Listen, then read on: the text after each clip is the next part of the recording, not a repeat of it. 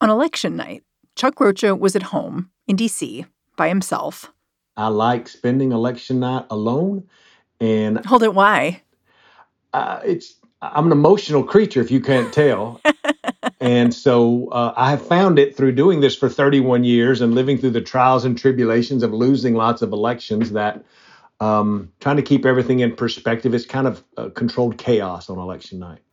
Even though he was on his own, Chuck still had an audience. He's got 50,000 followers on Twitter. And when he saw the results come in from Florida, he couldn't help himself. He tweeted, My next book is going to be called I Told You So. I just knew that from watching uh, that we were going to have not as many victories as I think everybody thought we were going to have on election night. And my intuition played true. 30 years of doing this work came to be what I thought it would be. Chuck's specialty is advising candidates how they can reach out to Latino voters, the very voters Joe Biden seemed to lose in Miami Dade County. I always thought uh, Joe Biden would win. I knew that we would uh, he would have some softness in certain geographical areas with a Latino vote, and that was true. And I knew that white people love Donald Trump, uh, but that we would get enough to get by. We had Chuck on the show just a few weeks back, but I wanted to talk to him again to try to figure out what happened here. When we last spoke, he was looking at the numbers, seeing this weakness among Latino voters, and basically begging the Democratic operatives to send him money. And he says that actually did work. And I will give Joe Biden credit. He invested money there. Was it a little late? Yes. Was it a lot? Yes. So there was a lot of money. I remember calling a sister in Florida who runs a statewide Latino org, and I was like, clarify two things before I go on TV today so I can say this. You've got more money than you've ever had to run operation in Florida. She said, yes. And I said, I bet you've gotten the bulk of it in the last three weeks. She said, yes.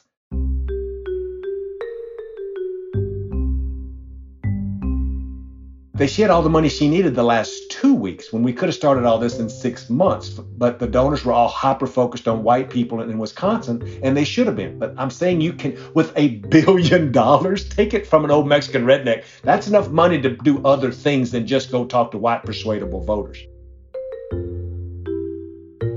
Today on the show, Democrats are wringing their hands over what feels like a loss in the Latino community. Chuck Rocha says if you compare states Democrats won to states Democrats lost, you can figure out how to fix it. I'm Mary Harris. You're listening to What Next? Stick with us.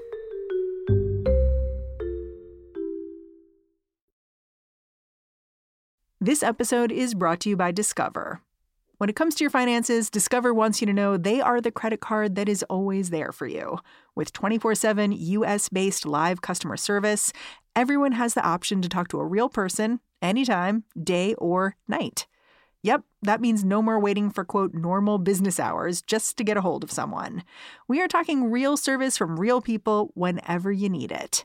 Get the customer service you deserve with Discover. Limitations apply. See terms at discover.com/slash credit card all the money that came in during the final weeks of the campaign so organizers could reach out to Latino voters, Chuck got a healthy slice of it for his Nuestro PAC. And then, like his friend in Florida, he had another problem how to spend it. We got a, a, a the last six days, I raised another almost half a million dollars. And instead of instead of going to Florida, where everybody had been talking about Latinos for the last three months and going in there with Bloomberg and priorities and these other super PACs who kind of had dominated all that space down there, I said, Philadelphia. I'm like, it comes down to Pennsylvania. Let's go buy a bunch more TV in Spanish and a bunch more radio in Spanish and then just dilute every Latino up there. And then let's call them on the phone to remind them to sit in their ballot. So we doubled down in Pennsylvania, and I will till my dying day say that that was the difference in Joe Biden winning this election. Was this? If you look at the eastern side of that state and those blue counties, those are all Latinos, and then they're African Americans in Philadelphia. But everything north of Philadelphia are all Puerto Ricans. Some of those counties up there are almost 30% Latino now. So while there's been a lot of belly aching over Latino voters leaving the Democratic Party, Chuck sees what happened here a little differently. He thinks Latino voters really delivered for the president elect. They just might not live in the places you'd expect. that doesn't negate the fact that something is certainly going on with this slice of the electorate. That was obvious from early on Tuesday night when returns started coming in from Miami Dade County in Florida. Yeah, you got to start in Florida because it was the problem, right? We've got to address the problem. And, and there's solutions for it. But first of all, think about Cubans. Cubans live in Miami Dade. That's where the most of them live. And guess what, boys and girls? They're already registered Republicans. They're going to vote predominantly Republican, and that's who they are. You're not going to persuade them to be a Democrat. But Miami Dade has been a Democratic stronghold, right? Sure. But what you had was an uptick in actual voter participation, and then you lost some of the margins. So it was a twofer. So you had more Latinos and more Cubans voting, and then your percentages weren't as great as they were, say, in the Hillary Clinton. Let me give you this statistic from Miami Dade. If Joe Biden had performed at the same level as Hillary Clinton in Miami Dade, that means 20 points better. He still loses the state of Florida by 180,000 votes because of his underperformance with white people. Hmm. You can't lay this all on Latinos. It was just an overall underperformance in that county all the way around. So that's why we lost two congressional seats there as well. So look, there are Cubans that are conservative. We need to learn how to deal and have a better conversation with their children and their grandchildren. The good news for Democrats, hello, Democrats, are you listening to me? This is the good part. Get your pencil.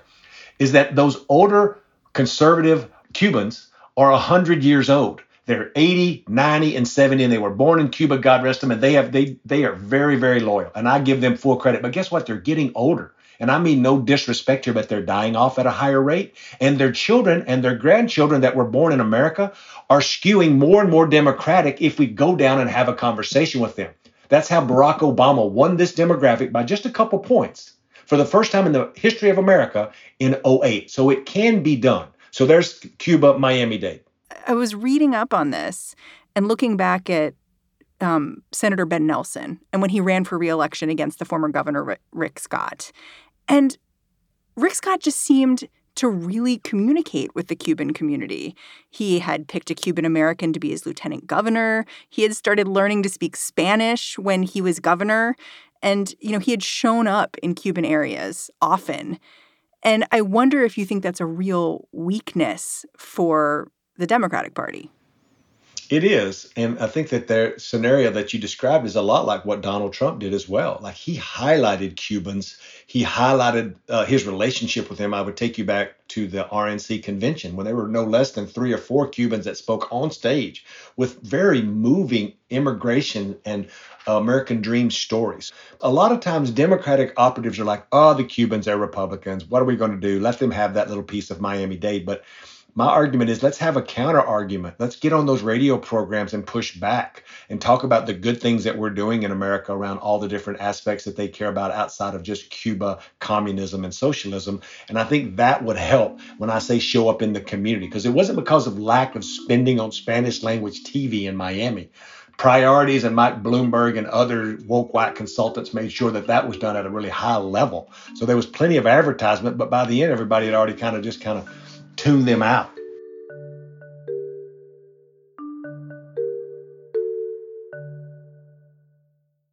Well, let's talk about South Texas because I feel like there has been a lot of attention to these border communities that have been traditionally blue, even though the state goes firmly red, and how they flipped, especially a place like Zapata County, where everyone elected is Democrat, but Trump won. So I wonder what you see when you look at this community compared to a place like Florida again, you've got to peel back a lot of layers of what's really going on there. First, I need to explain to everybody that in Texas, for the first time in the history of Texas, they did not have straight party voting. And every Mexican in that county is a Democrat for the most part. And so you used to just have to walk in on election day and literally just check one box and walk out because that one box said you vote for every Democrat on the ticket. Huh. And so the Republicans did away with that because it was starting to make them lose elections down ballot. So that's that's A.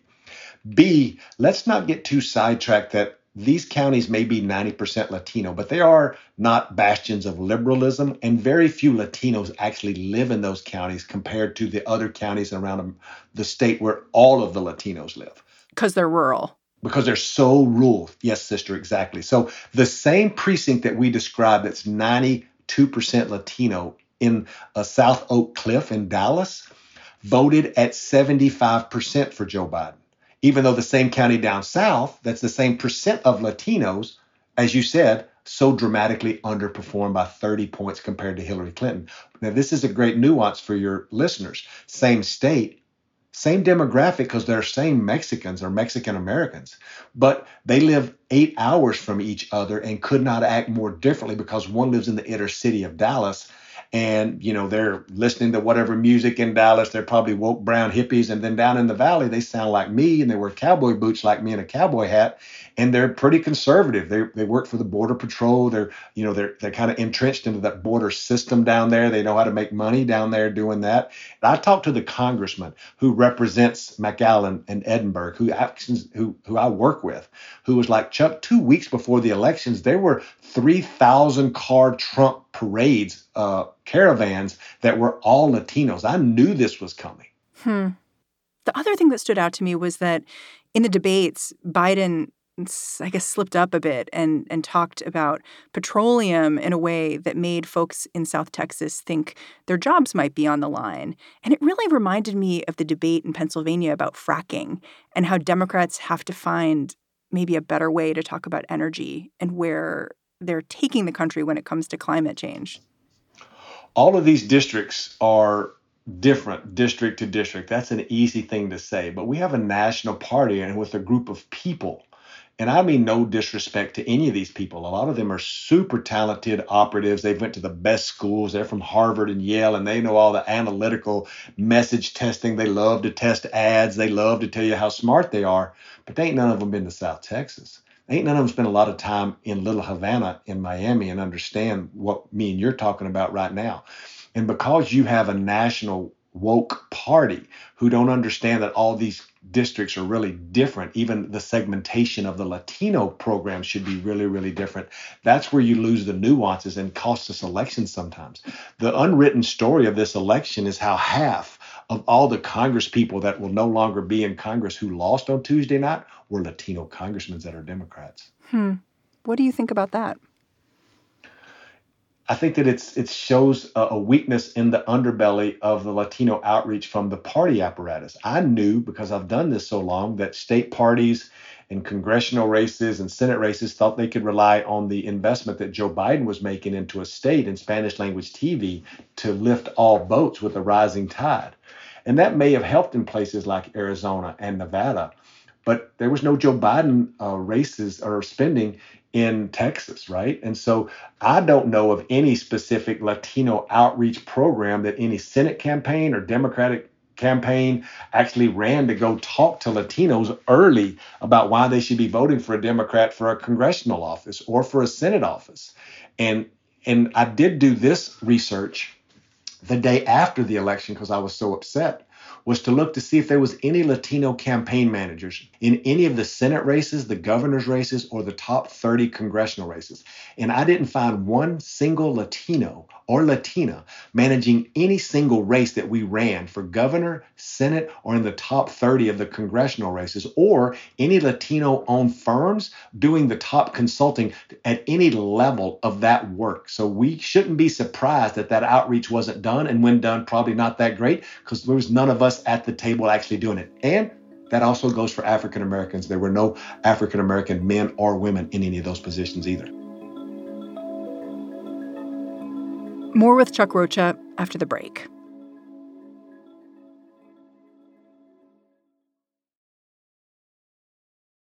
There was some good news this cycle for Democrats when it came to the Latino vote. Those bright spots, you could find them in Arizona and Nevada. I feel like what makes those states different is that they have their own separate, not the party, organizing infrastructures that are in the community all the time making connections. In Nevada, you know, you have the union working and reaching out to their members all the time. In Arizona, you have a lot of young people who have been organizing around issues that are salient to them when it comes especially to immigration. And so you have these robust non-democratic party elements that then can work in concert with the party when there's an election. That's that's the best point we've made here today is that's what really is different. If you said to me chuck what's the right way to do this? You sure do come on the radio and on these podcasts and complain a lot. What's the good news? I was like the good news is that i could think of a better example nowhere that's better than arizona. And let me make my point is that there were let's first start with the candidate. So Joe Biden spends money starting in late July in Arizona in Spanish, and he stays up the entire time. Now, that is great.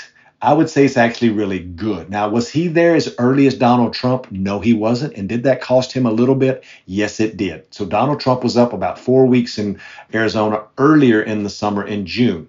Uh, so that did hurt Biden, but God bless him. He got there and he got there and he stayed there. So that's good. That's the first thing you want is your candidate to make an investment, and he did. He had a great state director, a Latina, another representative of the community. Good. Check that box. The second piece is you need a robust, independent expenditure spending as well. So Chuck Rocha, Nuestro PAC, we spent $3 million in Arizona, and we started four weeks before Biden did. So now you have an IE running in language communication along with the candidate. So that's step two. And then the third is the local organizers on the ground, connecting it directly to the community, to your point. There's a group in Arizona called Lucha, who I've been working with for years. They were fully funded, they knocked on doors, they were at the supermarkets, they work in the community, to your point, year round, helping people apply for driver's license, helping them with health care, helping them with immigration papers, and they just transfer that over to political organizing when that's time to come. So they don't leave. So you had the air support and then you had the ground support but you didn't have that like that culturally competent all the time in all of the states. That's why Arizona was so good. I got to ask you about something though. You say it's really money that makes all the difference. But one of the things that stands out to me about this election cycle is all the money that rolled in for these local races like Jamie Harrison. And it didn't seem to move the needle. So is that something different? Like, what am I not getting? It all moved late like the key to those races is getting in there and going up early and doing it in the right way whether you have an air support and infrastructure on the ground with people from the ground. Like all of that late surge of money coming into jamie's races was just like all the others. It was just more tv more digital more mail uh, and you know at a certain point that stuff your mailbox is just full. You're not tuned in anymore. Like you get such less effect. That money is uh, $10 million spent in july is so much more powerful than 10 million spent in October. It's probably not worth a million dollars by that time in October because people are already just tuned out. They don't care. And with early voting, half of them have already voted for God's sakes. So it just don't go as far. That early investment and year-round organizing is really, really the key. Uh, on top of doing it culturally competent where you have not just a white persuadable program but you have a bilingual communication program. You have something very targeted to the african american community that's not doing it in the last four weeks but for the last four months. Hmm. You know one lesson that some folks are taking away from the last little bit is that the democrats have had this idea for a while that if we just turn out the vote you know get people in the in the polling places, we're going to win. We just need people to show up.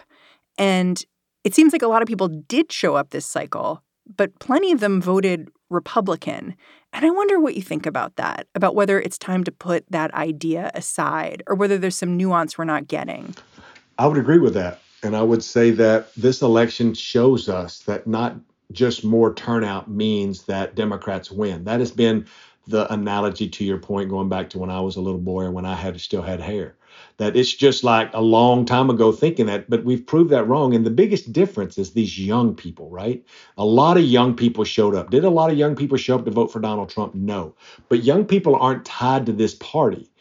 All these young people are registering as no party preference in all of these states. That's why we have to start, even young black people, young brown people, young Asian people. They need to be part of a larger, uh, persuadable universe of people. We now segment out the voter file at such astronomical rates around uh, data that you're lose, leaving out huge swaths of people who normally don't ever get talked to. I mean, that was a big difference in what Nuestro PAC did. When I said I went to Pennsylvania and spent a bunch of money at the end, I was also targeting newly registered Latinos with mail, infrequent Latinos with mail. I wanted to go talk to people who nobody else was talking to, who weren't getting a deluge of information, talking about you know points of pride and standing up for our community and letting our voice be heard. I think those are the key indicators. But the bottom line is there's a whole new bunch of persuasion that needs to happen in this next election cycle. Yeah. I mean, what does that look like? It starts with doing things immediately uh, to start a narrative that the Democrats are with us.